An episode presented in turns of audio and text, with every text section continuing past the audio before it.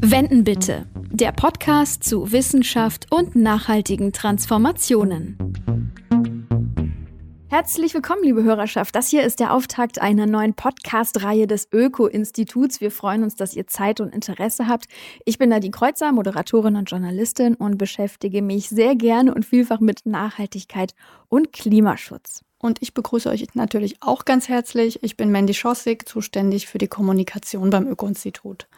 Und vielleicht erklären wir auch zum Start direkt mal kurz den Titel des Podcasts. Wenden bitte. Und zwar ist es ja so, dass wir wissen, dass eine nachhaltige Lebensweise, die das Klima schützt, die Ressourcen schützt und aber auch andere Umweltgüter nicht ausbeutet, in vielen Bereichen einen grundlegenden Wandel erfordert. Wir sagen dazu nachhaltige Transformation. Und deshalb sprechen wir auch von Energiewende oder Rohstoffwende. Und wir am Öko-Institut, wir forschen zu diesen Wenden und wir wollen unser Wissen natürlich auch gerne in diesem Podcast teilen. Und du, Mandy, wolltest ja auch seit Ewigkeiten schon, dass das Öko-Institut einen eigenen Podcast bekommt. Jetzt ist es endlich soweit. Warum ist es wichtig, dass es aus eurem Hause einen Podcast gibt? Ja, ich freue mich, dass wir mit dem Podcast starten. Denn wie ich eben gesagt habe, es gibt einfach super viel Wissen. Ne? Wir forschen in der Tiefe zu diesen Themen, zu Mobilitätskonzepten, zu nachhaltigem Konsum, zu Atomkraft, zu ganz vielen Themen. Und äh, wir haben natürlich auch ganz viele schriftliche Formate auf unserer Website, im Blog, auf den sozialen Medien. Und wir hatten einfach Lust, das auch mal auf so einer Tonspur zu vermitteln, dass man den Hörerinnen und Hörern das auch mal übers Ohr nahe bringt. Und wir wollen da natürlich gerne in die Tiefe einsteigen, wollen aber auch nicht zu nerdig sein. Ja, und wenn wir schon von den verschiedenen Wänden sprechen, interessanterweise habt ihr ja vom Öko-Institut den Begriff Energiewende sogar erfunden oder zumindest ins Spiel gebracht. Stimmt das?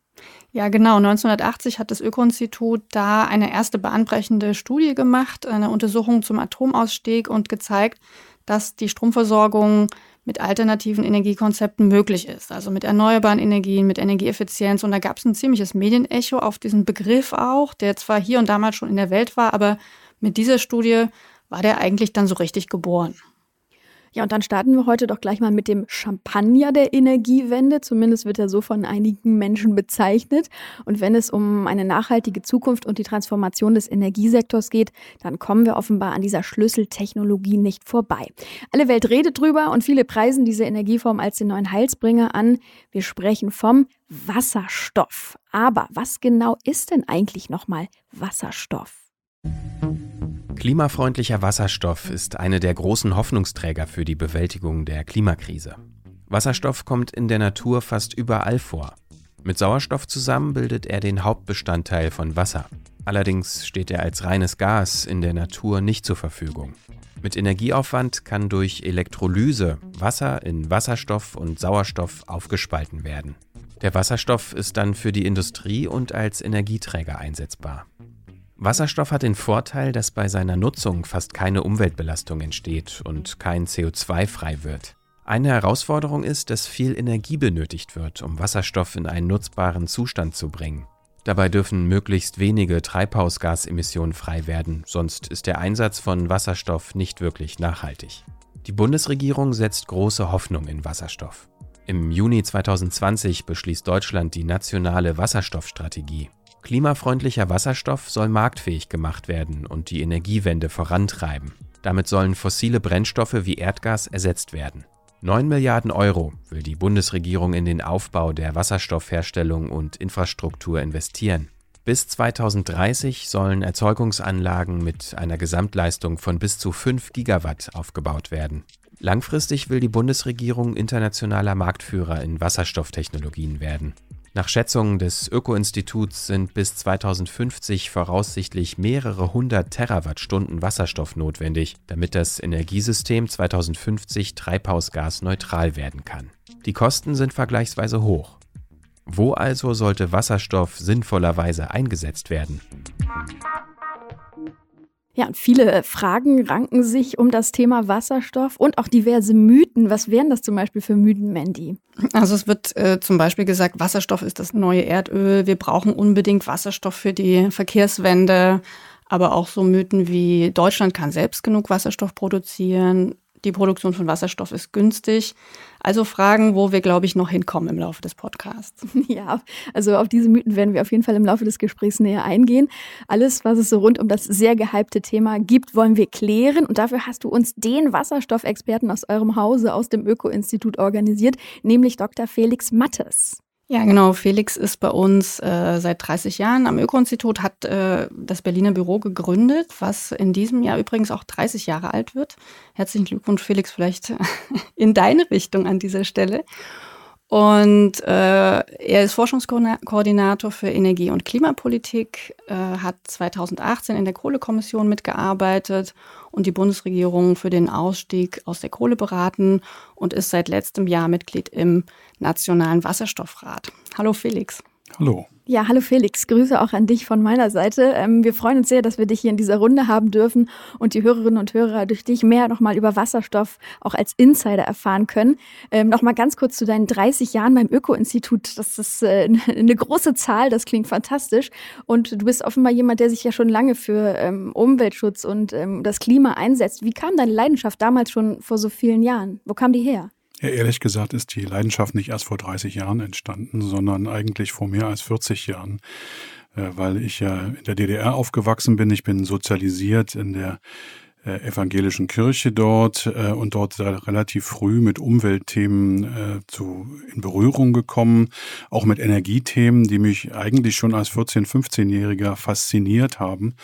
Und ich habe dann viele, viele Jahre in der Umweltbewegung in der DDR, in der Kirche äh, auch äh, bei der Bildungsarbeit und bei dem Aufarbeiten von Fakten, was ja in der DDR nicht ganz so einfach war, mich engagiert und bin dann über die Wende 1989 äh, in die Politik und die Energiepolitik gespült worden und dann relativ schnell äh, vom Öko-Institut abgeworben worden. Aber wie gesagt, ich habe auch äh, eine Ausbildung als Starkstromingenieur. Ich habe vier Jahre lang Hochspannungsleitungen projektiert, was auch nicht schädlich ist, wenn man sich mit Energiepolitik äh, beschäftigt. Bin dann aber seit 1991 in verschiedenen Positionen am Öko-Institut äh, tätig gewesen, angefangen mit der Gründung von Stadtwerken in den neuen Bundesländern, der Dauerbrenner über 30 Jahre das Thema Braunkohle und vieles andere mehr. Ich habe dann zwischendurch nochmal die wissenschaftliche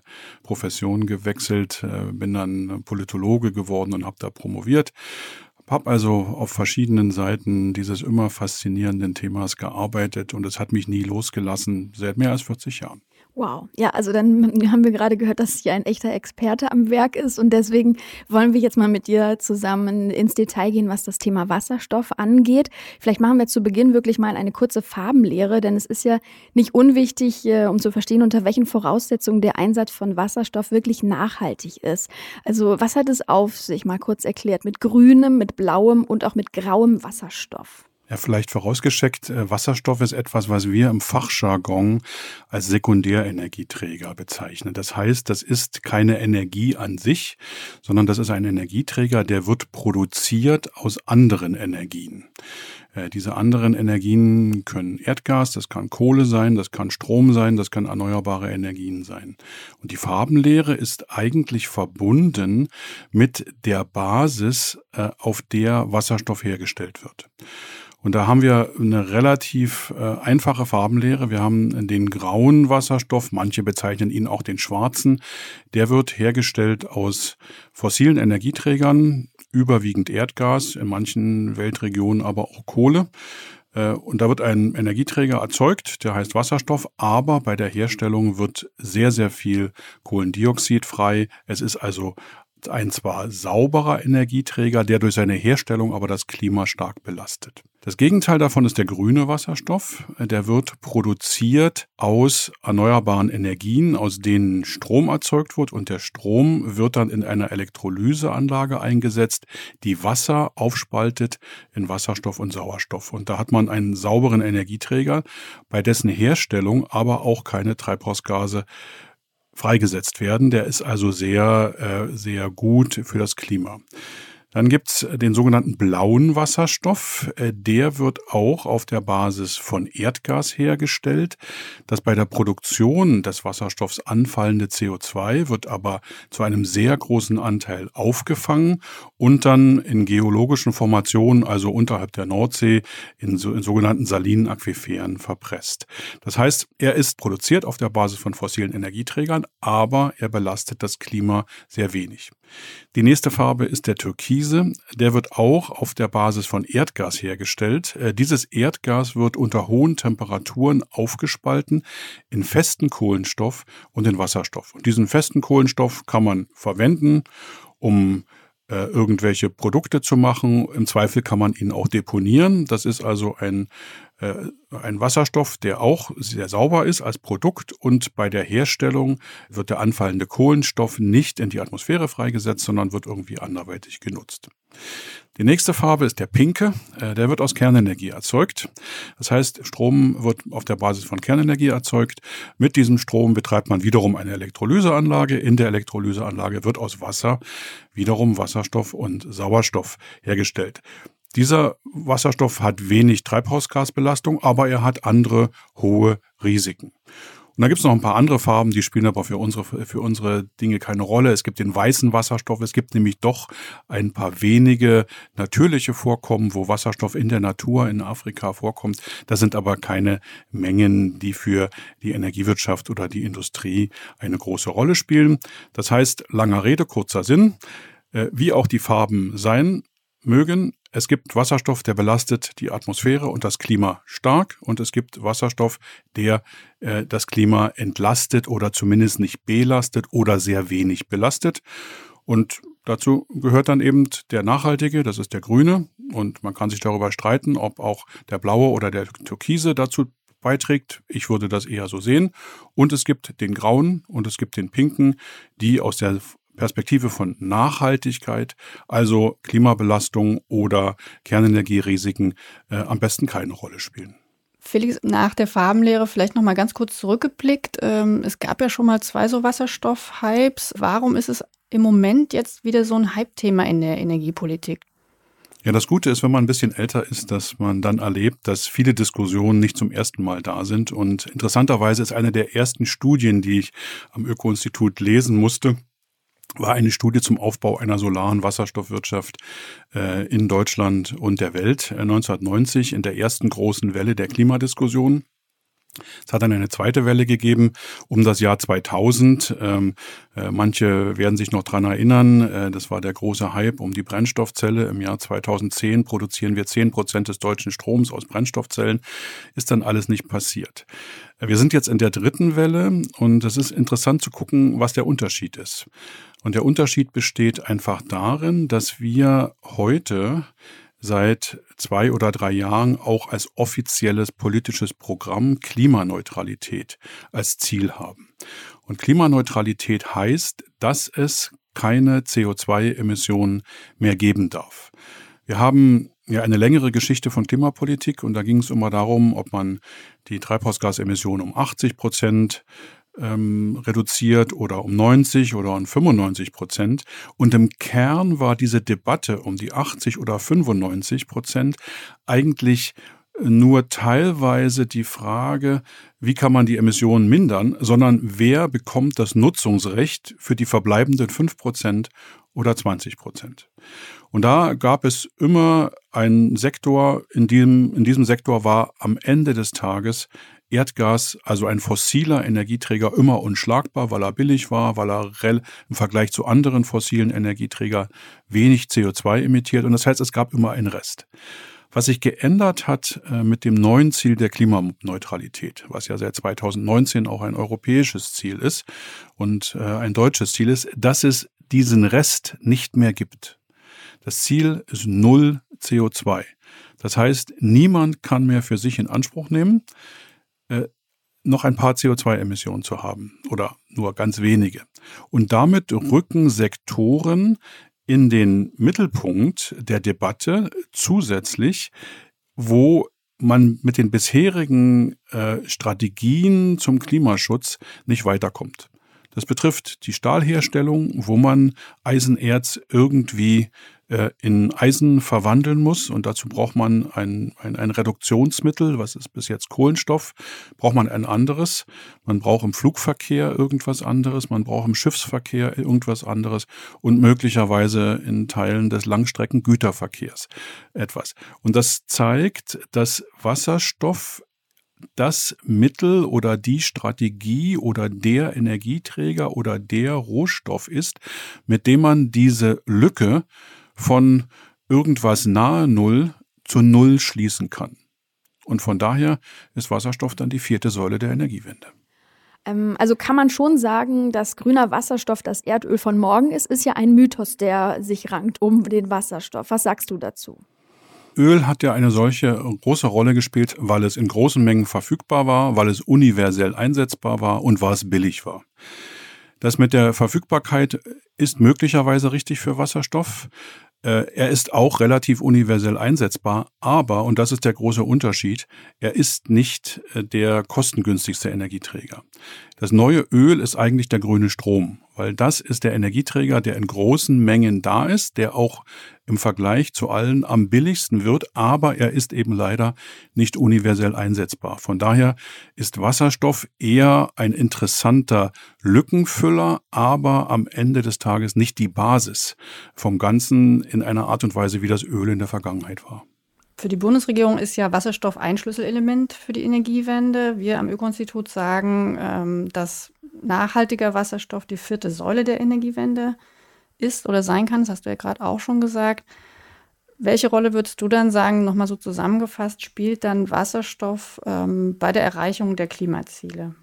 Er ist ein wichtiger Weg, er ist eine wichtige Strategie, er ist ein wichtiger Energieträger, um von der 100% Emissionsminderung, die wir auf dem Plan haben, vielleicht 20 oder 25 Prozent zu erreichen. Das ist nicht nichts, aber es ist auch nicht alles. Das heißt, vor dem Wasserstoff kommt noch die Energieeffizienz, kommt noch der Einsatz von erneuerbaren Energien direkt zur direkten Nutzung oder zur Stromerzeugung, kommt noch die Elektrifizierung und dann kommt der Wasserstoff. Ein signifikanter Beitrag, aber bei weitem nicht der größte. Wasserstoff verspricht ja auch äh, für mehrere Branchen so die Lösung der Probleme zu sein. Jeder hat natürlich seine eigenen Interessen, auch vielleicht interessant mal für die, die Hörerschaft, um dann Überblick zu bekommen. Wer verspricht sich was von Wasserstoff? Das kennst du ja sicher als Experte, dass, dass jeder seine eigene Agenda hat mit dem Wasserstoff. Ja, das ist ja ein bisschen die Tragik der Diskussion um den Wasserstoff, dass er einerseits einen wichtigen Baustein zur Lösung gerade des Klimaproblems äh, darstellt und da auch am Ende des Tages unverzichtbar ist. Auf der anderen Seite äh, gibt er aber auch eine Legitimation für eine ganze Reihe von äh, Energieversorgungsbranchen und teilweise auch Industriebranchen die Fiktion aufrechtzuerhalten, dass man eigentlich die Strukturen nicht ändern muss, äh, sondern einfach einen alten Energieträger durch einen neuen Energieträger ersetzt. Und das ist äh, die problematische Seite der Wasserstoffdiskussion, dass ausgeblendet wird, dass der Einsatz von Wasserstoff eigentlich den größten und den notwendigen Effekt nur dann erzielen kann, wenn man ihn auch mit einem Technologiewechsel verbindet und wenn man ihn mit einer strukturellen Veränderung verbindet. Und Wasserstoff dient eben zumindest in der politischen Diskussion teilweise auch als Narrativ für eine Geschichte, dass sich eigentlich Technologien nicht ändern müssen, dass sich eigentlich Strukturen nicht ändern kann, was man eigentlich äh, nur mal den Energieträger, äh, wir nennen das im Fachjargon den Primärenergieträger auswechselt und alles so bleiben kann, wie es ist. Und das ist einer der Konflikte, äh, durch die wir durchgehen, wenn Wasserstoff die Rolle spielen soll, die er spielen muss und nicht äh, zu einer strukturkonservativen Erzählung wird. Okay, und wenn das nur narrativ ist, heißt es ja, dass du oder wir auch am Öko-Institut äh, denken, dass es da bestimmte Grenzen gibt. Also wir würden gerne jetzt mal einsteigen in dieses ganze Thema, wo sollte denn der Wasserstoff dann überhaupt eingesetzt werden, sinnvoll? Ja, wir haben ein relativ klares Bild bei allen Unsicherheiten, wo Wasserstoff unverzichtbar ist. Das ist in großen Teilen der Industrie. Wenn wir weiterhin Eisenerz reduzieren wollen, brauchen wir ein anderes Reduktionsmittel und das wird dann eben Wasserstoff sein können anstelle von Kohle. Da muss man einen Technologiewechsel beziehen. Das gleiche gilt für die chemische Industrie. Wir sind uns auch relativ sicher, dass im Bereich des Flugverkehrs und der Hochseeschifffahrt Wasserstoff oder wasserstoffbasierte Brennstoffe eine zentrale Lösung sind, weil da andere Formen wie direkter Stromeinsatz eben nur eine geringe Rolle spielen können.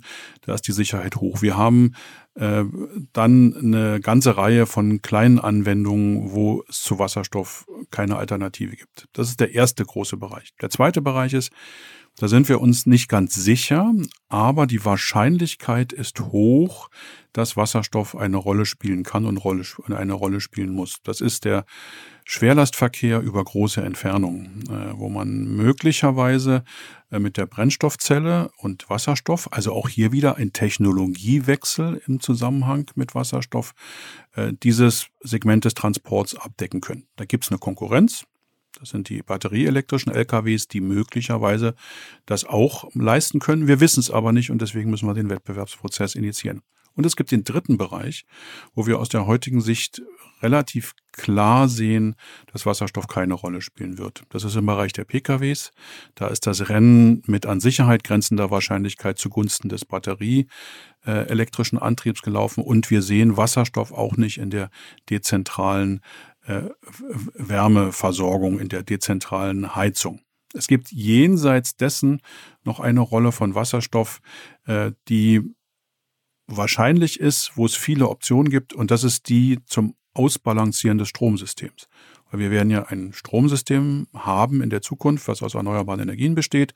Wind und Sonne, die schwanken und diese Schwankungen muss man ausgleichen. Das kann man mit Batterien machen, das kann man mit flexiblen Nachfragern machen, aber hier wird auch so ein kleines Segment der Wasserstoffanwendung ähm, kommen. Das ist aber letztendlich kein Einsatz, sondern es ist ein Instrument zur Ausbalancierung eines hochdynamischen Stromsystems. Wir fragen ja euch, liebe Hörerinnen und Hörer, auch im Vorfeld immer zu unseren Themen, was interessiert euch, welche Fragen habt ihr an die Experten vom Öko-Institut Mandy? Und da gibt es eine Frage, die da ganz gut zu passt. Genau, da kam die Frage zum Vergleich von Wasserstoffzellen und Elektroautos. Das geht ja so ein bisschen in die Richtung, was du gerade angesprochen hattest mit dem Verkehr ähm, Vergleich dieser beiden Technologien, was ist nachhaltiger und wirtschaftlicher? Also die Wirtschaftlichkeitsantwort ist klar gegeben. Das ist der Elektroantrieb. Äh, die Batteriekosten fallen. Äh, der Strom wird direkt eingesetzt. Das heißt, man muss ihn nicht noch einmal äh, umwandeln, was zu Energieverlusten führt, was zu zusätzlichen Kosten führt. Und die Kostenreduktion der Brennstoffzelle ist im Vergleich zu der Kostenreduktion, die wir bei den Batterien sehen und gesehen haben und dann mit dem sehr, mit dem sehr attraktiven Elektromotor ist nicht zu schlagen. Auch weil man immer dazu sagen muss, dass selbst ein Wasserstoffauto immer noch eine größere Batterie an Bord hat, weil eins der großen Vorteile der, des Elektroautos mit Batterie ist, dass beim Bremsvorgang die Energie wieder zurückgespeist werden kann. Das funktioniert bei der Brennstoffzelle nicht. Deswegen muss man in jedes Brennstoffzellenauto auch noch eine Batterie einbauen. Und das kann und wird wirtschaftlich nicht sinnvoll sein. Und es wird äh, äh auch dann mit Blick auf die knappe Ressource regenerative Stromerzeugung, das ist ja auch nicht unendlich möglich, ist es geboten, äh, das äh, im Pkw-Bereich nicht zu machen. Und das setzt sich auch durch. Da ist die Entscheidung von den Herstellern und von den Zahlengerüsten gefallen. Hoffen denn nicht auch die Hersteller von Verbrennungsmotoren, dass Wasserstoff da so eine Lücke füllen wird, bis dann irgendwann mal die Elektroautos kommen? Ist das nicht auch so eine Erzählung, die kursiert? Ja, ich glaube, dass das eine Erzählung ist, die vor mehreren Jahren mal äh, versucht worden ist, äh, äh, in den Vordergrund zu stellen, indem man nämlich versucht hat, Wasserstoff direkt in Verbrennungsmotoren einzusetzen.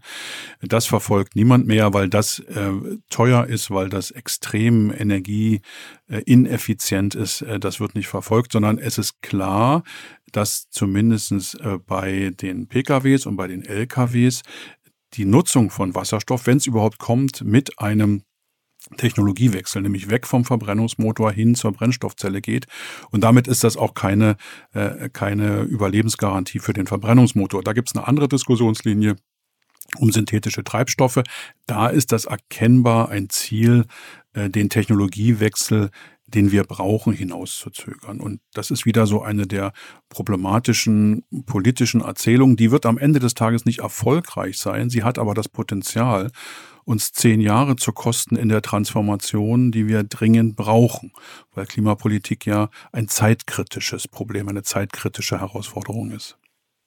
Also dann haben wir diesen Mythos auch schon mal widerlegt oder du hast ihn zerschmettert. Wasserstoff äh, ist also nicht Schlüssel für die Verkehrs- oder Wärmewende. Na, im, im Lkw-Bereich würde ich sagen, ist, kann das schon ein Schlüssel sein. Äh, da gibt es noch ein paar Fragezeichen. Aber es ist nicht die universelle Ersatzlösung äh, die einfach mal den Verbrennungsmotor ersetzt. Äh, die Elektromobilität wird hier die größte Rolle spielen können. Wasserstoff kann eine wichtige Rolle spielen, aber beides bedeutet immer, dass es nicht bei der alten Welt des Verbrennungsmotors bleiben kann. Dann wollen wir jetzt mal zu der Frage kommen, wo denn dieser ganze Wasserstoff eigentlich herkommen soll. Wo wird er produziert? Welche Infrastruktur brauchen wir? Ähm, es gibt ja auch den Mythos da, hier können wir in Deutschland alles alleine produzieren. Wo soll der ganze Wasserstoff herkommen? Das ist die große Herausforderung der Wasserstoffwirtschaft, dass wenn man ihn wirklich grün herstellen will, und das ist das, worum es langfristig geht, braucht man erneuerbaren Strom. Die Flächen, äh, die wir zur Verfügung haben zur Erzeugung von erneuerbaren Strom in einem dicht besiedelten Land wie Deutschland sind begrenzt. Das heißt also, wir werden nicht unbegrenzt erneuerbaren Strom erzeugen können. Nach unseren Schätzungen, und wir haben uns da Flächen sehr intensiv angeguckt, werden wir wahrscheinlich in der Lage sein, etwa 50 Prozent mehr, als wir heute insgesamt an Strom erzeugen, auf regenerativen Basis, das heißt Wind- und Solarbasis in Deutschland herzustellen. Das wird ausreichen, um einen Teil auch des Wasserstoffs zu produzieren, aber nur einen kleinen Teil. Äh, das wird äh, für das Jahr 2030 ähm, vielleicht irgendwas von 30 oder 40 Prozent sein. Langfristig sind das eher 20 Prozent. Das heißt, wir müssen uns darum kümmern, dass wir klimaneutralen Wasserstoff irgendwoher aus dem näheren oder dem ferneren Ausland bekommen können, wo die Flächenrestriktionen für die regenerative Stromerzeugung nicht so groß sind und möglicherweise auch die ökonomischen Rahmenbedingungen für die grüne Stromerzeugung besser sind, weil eben die Sonne länger scheint oder der Wind länger weht. Kurz äh, eingehakt, Flächenrestriktionen, was meinst du genau damit? Wir haben nur eine begrenzte Zahl von Flächen, die wir nutzen können für Onshore-Windenergie, für Freiflächen, Photovoltaikanlagen und zu, nicht zuletzt auch auf den Dächern. Das heißt, die Flächen, die wir unter Berücksichtigung von Naturschutzbedingungen, die wir unter Berücksichtigung von anderen Nutzungen zur Verfügung haben, sind begrenzt. Das sind nach unseren Schätzungen irgendwas, äh, so um die zwei Prozent der Landesfläche, die dafür zur Verfügung stehen. Äh, das kann man noch um ein halbes oder Prozent nach, nach oben oder unten korrigieren. Das sind aber äh, sehr klare Grenzen in einem dicht besiedelten Land, wo auch Naturschutz und andere Nutzungsformen ja nicht komplett verdrängt werden dürfen durch die regenerative Stromerzeugung. Also wenn die Bundesumweltministerin Svenja Schulze sagt, wer Ja sagt zu Wasserstoff, muss auch Ja sagen zu Windenergie. Äh, siehst du das dann ähnlich? Ähm, warum erfahren die nicht mehr Unterstützung, wenn doch die Erneuerbaren eine so wichtige Rolle auch ja bei der Erzeugung von nachhaltigem Wasserstoff spielen? Na, was wir ja erleben mit der Wind- und auch mit der Solarstromerzeugung, dass da in Besitzstände eingegriffen wird. Die Landschaft verändert sich, das Landschaftsbild verändert sich und es werden Infrastrukturen gebaut. Das gilt ja nicht nur für Windenergieanlagen und Solaranlagen, es geht auch für Hochspannungsleitungen. Das heißt, man greift in Besitzstände ein. Und das ist nur in bestimmten Grenzen möglich, aber es ist völlig klar und deswegen würde ich sogar noch weitergehen als die Umweltministerin. Wer Ja zur Energiewende sagt, muss Ja zu sehr viel mehr regenerativen Strom äh, sagen und wer in dieser äh, Energiewende eine signifikante Rolle für Wasserstoff sieht, muss noch mehr Ja sagen zu mehr regenerativer Stromerzeugung. Das ist ein Spannungsfeld, das kann man nicht wegdiskutieren, damit muss man umgehen. Aber diese Herausforderung wird man sich stellen müssen. Aber klar ist auch, wir werden nicht allen Wasserstoff allen klimaneutralen Wasserstoff, den wir hier brauchen, hier auch herstellen können. Und von daher wird äh, das ist erstens eine internationale Frage auch. Können wir Wasserstoff importieren? Unter welchen Bedingungen? Woher?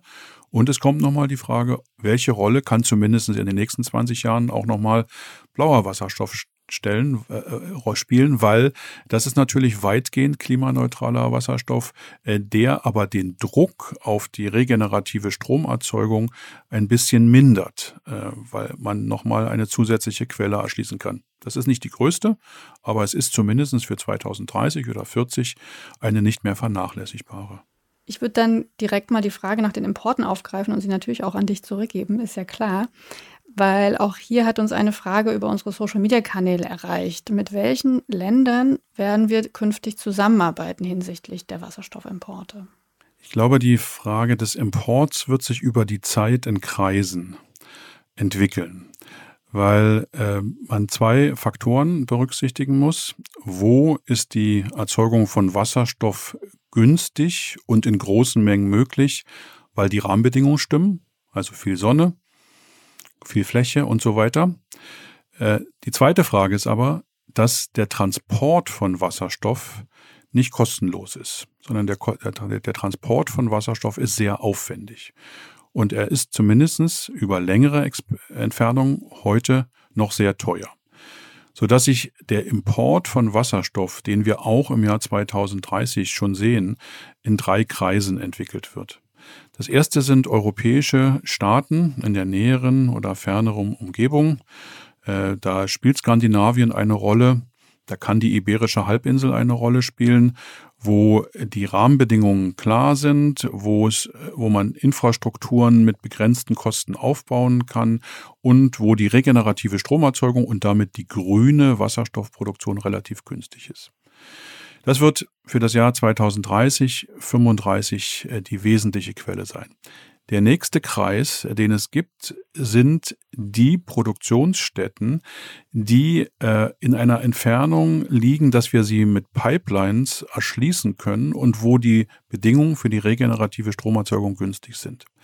Und da sind wir dann schon im ersten Problembereich. Da geht es dann um Nordafrika, da geht es um Teile äh, des Nahen Ostens und da äh, reden wir über Länder, die ja selbst noch ein großes Problem haben bei der Stromversorgung aus regenerativen Strom, die teilweise auch Probleme haben oder Herausforderungen haben mit der Frischwasserversorgung. Man braucht ja für die Wasserelektrolyse auch Wasser.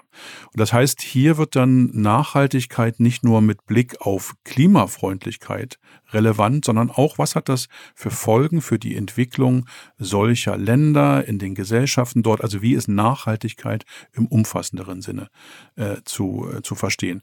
Und das ist für uns eine sehr spezifische Herausforderung, weil das der zweite Kreis ist, den wir mit einigermaßen akzeptablen Transportkosten erschließen können. Und der dritte Kreis, und das ist dann die ganz lange Perspektive, wenn es uns gelingt, den Wasserstofftransport über große Entfernungen mit Schiffen in den Kosten sehr deutlich runterzubringen. Dann kommen natürlich Regionen wie Chile, wie Australien äh, in, äh, als auf den Radar, die einerseits äh, High-Governance-Staaten sind, wo also demokratische Verhältnisse äh, existieren, wo Nachhaltigkeit in sozialer und wirtschaftlicher Hinsicht äh, eine weniger große Herausforderung sind und wo die Bedingungen für regenerative Stromerzeugung und grüne Wasserstoffproduktion günstig sind. Äh, das ist der letzte Kreis. Äh, die, die, die Produktionsbedingungen dort sind extrem günstig, aber dem stehen die hohen Transportkosten entgegen. Und das ist eben auch eine Innovationsaufgabe. Wie kriegen wir in den nächsten 20 Jahren die Kosten für den Langstreckentransport per Schiff für, für grünen Wasserstoff oder Produkte, die auf der Basis von grünem Wasserstoff erzeugt worden sind, runter. Und von daher ist das eine schrittweise Entwicklung und der herausforderndste Schritt ist der zweite Schritt wenn es nämlich darum geht, dass wir versuchen, Wasserstoff zu importieren aus Ländern, wo die energiewirtschaftlichen Rahmenbedingungen günstig sind, wo aber die sozialen und entwicklungspolitischen Herausforderungen groß sind. Ihr habt ja zu diesem Thema auch ein spannendes Spendenprojekt vom Öko-Institut. Mandy, klär uns mal ganz kurz auf, was ist das genau? Genau, normalerweise haben wir ja für unsere Forschung Auftraggeber, die treten an uns heran oder es gibt eine Ausschreibung, wo eine bestimmte wissenschaftliche Fragestellung ähm, gestellt wird. Wir entweder bewerben uns, äh, wie auch immer, bearbeiten diese Themen. Und dann gibt es natürlich auch Themen, die liegen uns unabhängig von einem Auftraggeber oder von einem konkreten Projekt am Herzen. Und da bitten wir dann Menschen, uns zu unterstützen, äh, sammeln Spenden ein, deswegen heißt das Spendenprojekt. Und äh, das diesjährige Spendenprojekt, da geht es eben genau um nachhaltige Wasserstoffimporte und um diese Nachhaltigkeitszertifizierung, die es dann beim Import von Wasserstoff braucht. Felix, vielleicht kannst du uns so ein bisschen sagen, wo steht das Projekt? Ähm, um was für Kriterien geht es da eigentlich? Es geht im Kern um diese Herausforderung in dem zweiten Kreis der Importe, dass wir uns erstens klar werden wollen darüber, welche Länder werden dort im Fokus stehen und welche Kriterien muss man untersuchen, um zu einer Einschätzung gelangen zu können, dass das nachhaltiger Wasserstoff ist, weil äh, Wasserstoff äh, auf dem Wasserstoffmolekül steht ja nicht drauf, es wurde nachhaltig erzeugt oder es wurde klimaneutral erzeugt.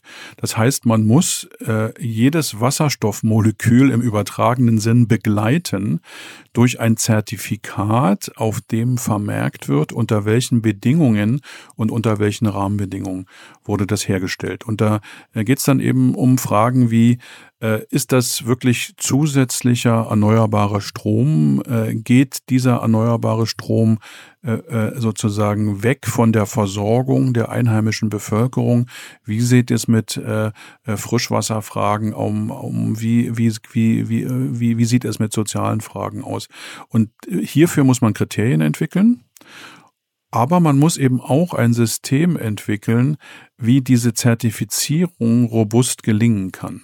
Und wir wollen versuchen, uns erstens äh, zu vergegenwärtigen, äh, über welche Länder reden wir, was sind da die spezifischen Herausforderungen in den unterschiedlichen Facetten und wie kann man das abdecken mit einer Nachhaltigkeitszertifizierung. Vielleicht noch mal kurz jetzt zu den Kosten, denn das ist ja auch offenbar ein ganz wichtiger Punkt, denn du hast es eingangs schon gesagt, grüner Wasserstoff gilt als teuer und wenn wir das jetzt hier alle hören, also es muss eine riesige Infrastruktur aufgebaut werden. Es muss viel importiert werden aus anderen Ländern. Das klingt alles ja tatsächlich nach sehr hohen Kosten.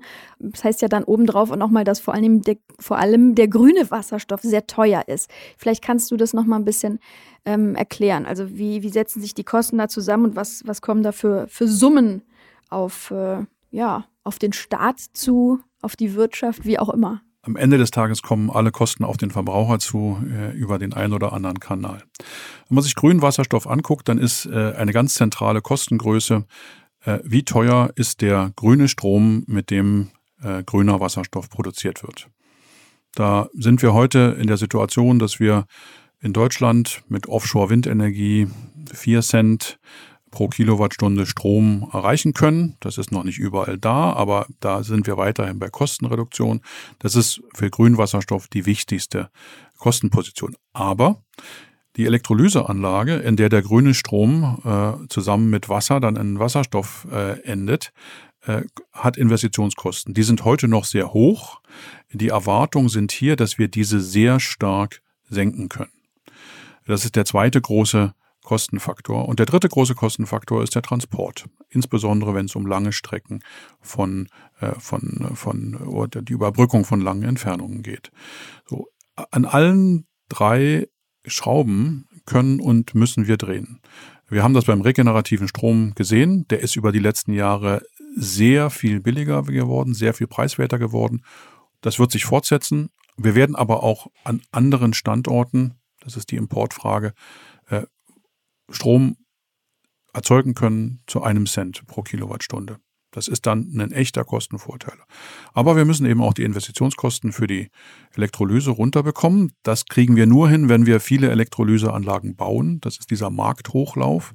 Das haben wir bei der Photovoltaik gesehen. Wenn der Markt sich ausweitet, dann sinken auch die Kosten und wir müssen im Bereich des Transports äh, uns noch viele äh, Forschungs- und Entwicklungs- und Innovationsanstrengungen ähm, sozusagen unternehmen. Die gute Nachricht ist, die Kosten für grünen Wasserstoff werden im Zeitverlauf stark sinken. Aber heute bräuchten wir, um die Kostendifferenz zu zum Beispiel Erdgas, zu fossilem Erdgas auszugleichen, in der Größenordnung von 300 Euro pro Tonne CO2 als CO2-Preis, um das konkurrenzfähig zu machen. Wir sind sehr guter Hoffnung oder wir haben begründete Erwartung, dass wir diese Kostendifferenz schließen können, sodass wir nur noch 100 oder 150 Euro pro Tonne CO2 brauchen, um den grünen Wasserstoff konkurrenzfähig zu machen. Das heißt, die schlechte Nachricht ist, äh, wir werden ohne dass wir fossile Energieträger deutlich teurer machen, auch mit dem Wasserstoff nicht erfolgreich sein können. Und deswegen äh, gibt es da die zwei Strategien. Der grüne Wasserstoff, der muss billiger werden und wir müssen anfangen, die fossilen Energieträger deutlich höher mit einem CO2-Preisschild äh, versehen, als wir das heute tun. Und dann gibt es natürlich auch noch das Stichwort Förderung. Ne? In der Wasserstoffstrategie ist ja auch festgelegt, dass die Bundesregierung das ganze Projekt Wasserstoff, wenn man das so nennen will, mit 9 Milliarden Euro bis 2030 fördern will. Was genau wird da gemacht? Weil wir jetzt den einfachen Weg nicht gehen können und sagen, wir erfinden jetzt mal einen CO2-Preis von 350 Euro äh, pro Tonne CO2. Äh, das wird so einfach nicht gehen, äh, sondern das heißt, man wird an, an verschiedenen Stellen ansetzen müssen. Äh, wir werden erstens sehen müssen, wie wir den Strom, den grünen Strom, der in Elektrolyseanlagen eingesetzt wird, von Abgaben befreien oder Umlagen befreien. Wir werden die ersten Elektrolyseanlagen subventionieren müssen, um Marktvolumen zu schaffen, damit die billiger werden.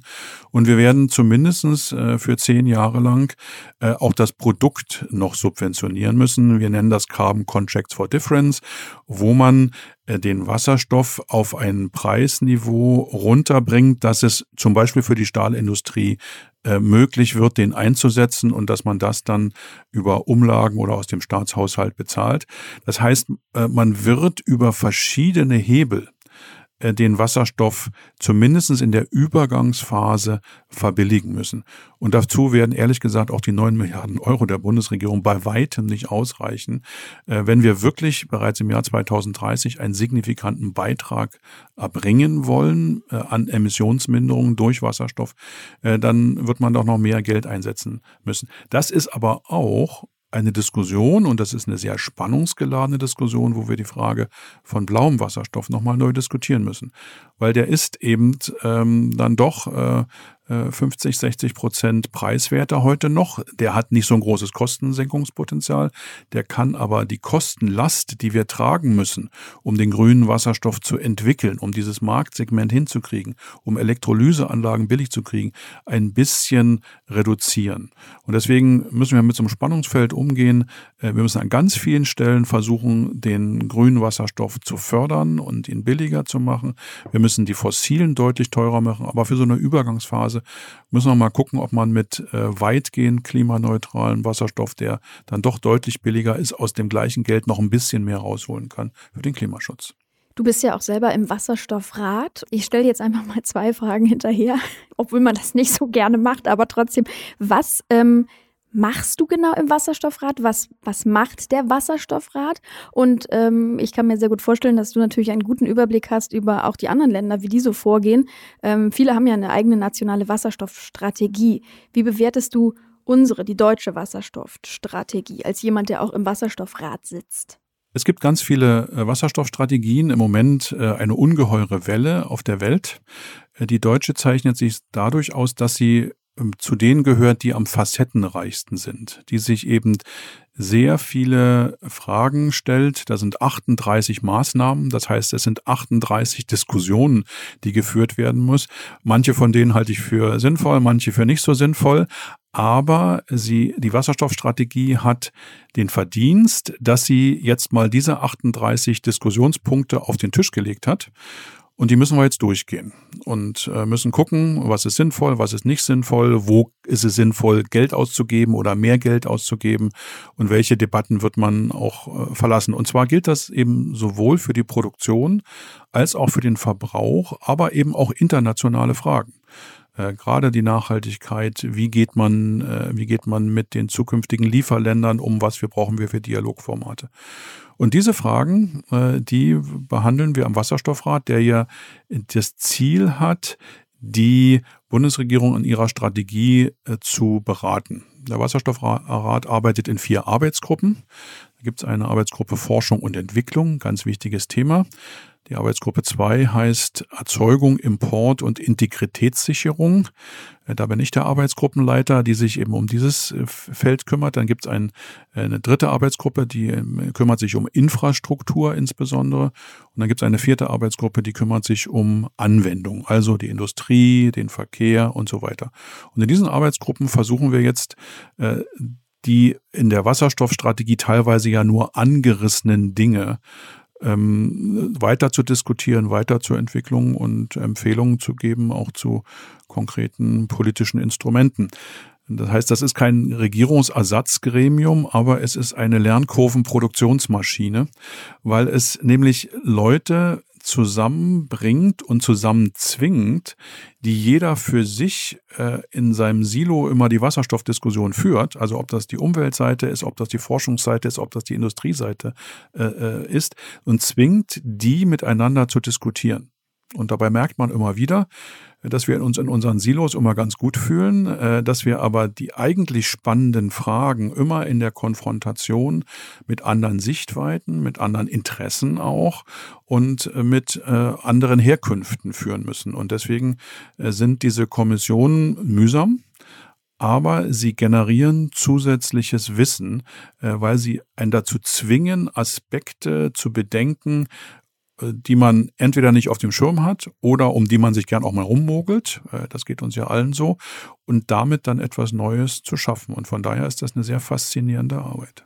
Vielleicht, Felix, noch ein Tipp für alle die, die ähm, noch tiefer einsteigen wollen, sich intensiver mit dem Thema Wasserstoff beschäftigen wollen. Hast du da eine Empfehlung zum Lesen, Hören oder ähnliches? Wasserstoff ist ja ein extrem dynamisches Feld. Und das, was man da vor drei Jahren geschrieben hat, ist heute schon oft nicht mehr gültig.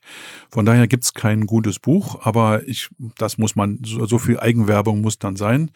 Wir haben im letzten Jahr eine Überblicksstudie äh, geschrieben, Wasserstoff und wasserstoffbasierte Energieträger und Rohstoffe, wo wir mal versucht haben, die unterschiedlichen Facetten von Ökologie und Ökonomie und Technik und Politik und Strategie und Handlungsbedarfen, Handlungserkenntnissen, Handlungslücken mal zusammenzustellen.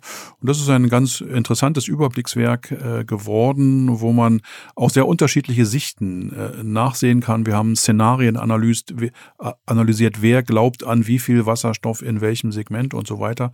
Und wenn man sich äh, informieren will über die Diskussion und die Bandbreite und unsere Sicht der Zukunftsstrategien, dann kann man da auf der Internetpräsenz des Öko-Instituts mal nach Wasserstoff und wasserstoffbasierten Energieträgern und Rohstoffen googeln und schon hat man ein interessantes Werk von mehr als 100 Seiten. Beziehungsweise wir verlinken das dann auch in unseren Shownotes. Jetzt möchten wir von dir natürlich nochmal einen kleinen äh, Ausblick bekommen, so ein bisschen in die Glaskugel schauen. Du hast ja auch schon die zeitlichen Etappen so ein bisschen aufgemacht und ähm, aufgezeigt, wo es langgehen wird. Ähm, aber so aus deinem Gefühl heraus, wo stehen wir bei diesem Thema? Wenn wir jetzt nochmal fünf Jahre vorspulen, wird das genauso glatt gehen, wie, wie du das dir vielleicht auch denkst oder vielleicht, wie es sich die Politikmacher wünschen oder könnten da auch noch Steine in den Weg gelegt werden? Ich glaube nicht, dass es Steine gibt, die in den Weg gelegt werden, aber man kann falsche Strategieentscheidungen treffen. Und ich glaube, mein Best-Case-Szenario ist, wir konzentrieren uns in den nächsten Jahren auf zwei Bereiche, in denen der Wasserstoff kritisch und zeitkritisch ist.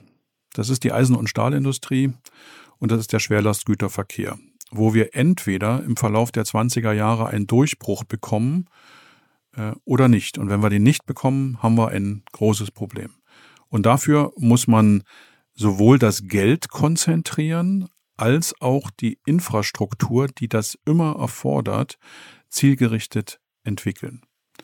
Und das Worst-Case-Szenario ist, dass wir, weil es so viele Ansprüche und so viele Geschichten gibt zum Wasserstoff, dass wir das politische Kapital und die begrenzten Geldmittel, die wir ja auch zur Verfügung haben, nur selbst wenn die neun Milliarden nochmal ausgeweitet werden, verplempern in einer Vielzahl von Projekten, wo viele Akteure auf unterschiedliche Art und Weise glücklich gemacht werden, wir aber die Durchbrüche, die wir eben insbesondere bei der Eisen- und Stahlindustrie, ein bisschen bei der Chemieindustrie und wahrscheinlich im Schwerlast-Langstreckengüterverkehr brauchen, nicht erreichen. Das heißt, wir hätten dann die dritte Welle der Wasserstoff, äh, der Wasserstoffdiskussion ausplätschern lassen an einem Strand äh, der zu vielen Interessen. Und ich glaube, diese, diese, äh, diese Entscheidung steht uns bevor. Und die wird in der nächsten Legislaturperiode entschieden. Da wird es da sehr klare Richtungen geben und dafür arbeiten wir. Und da muss es, da muss es zur Lösung kommen, weil am Ende des Tages ist Wasserstoff kein Selbstzweck, sondern der Zweck von Wasserstoff ist, einen signifikanten Beitrag zu leisten, um das Klima zu entlasten.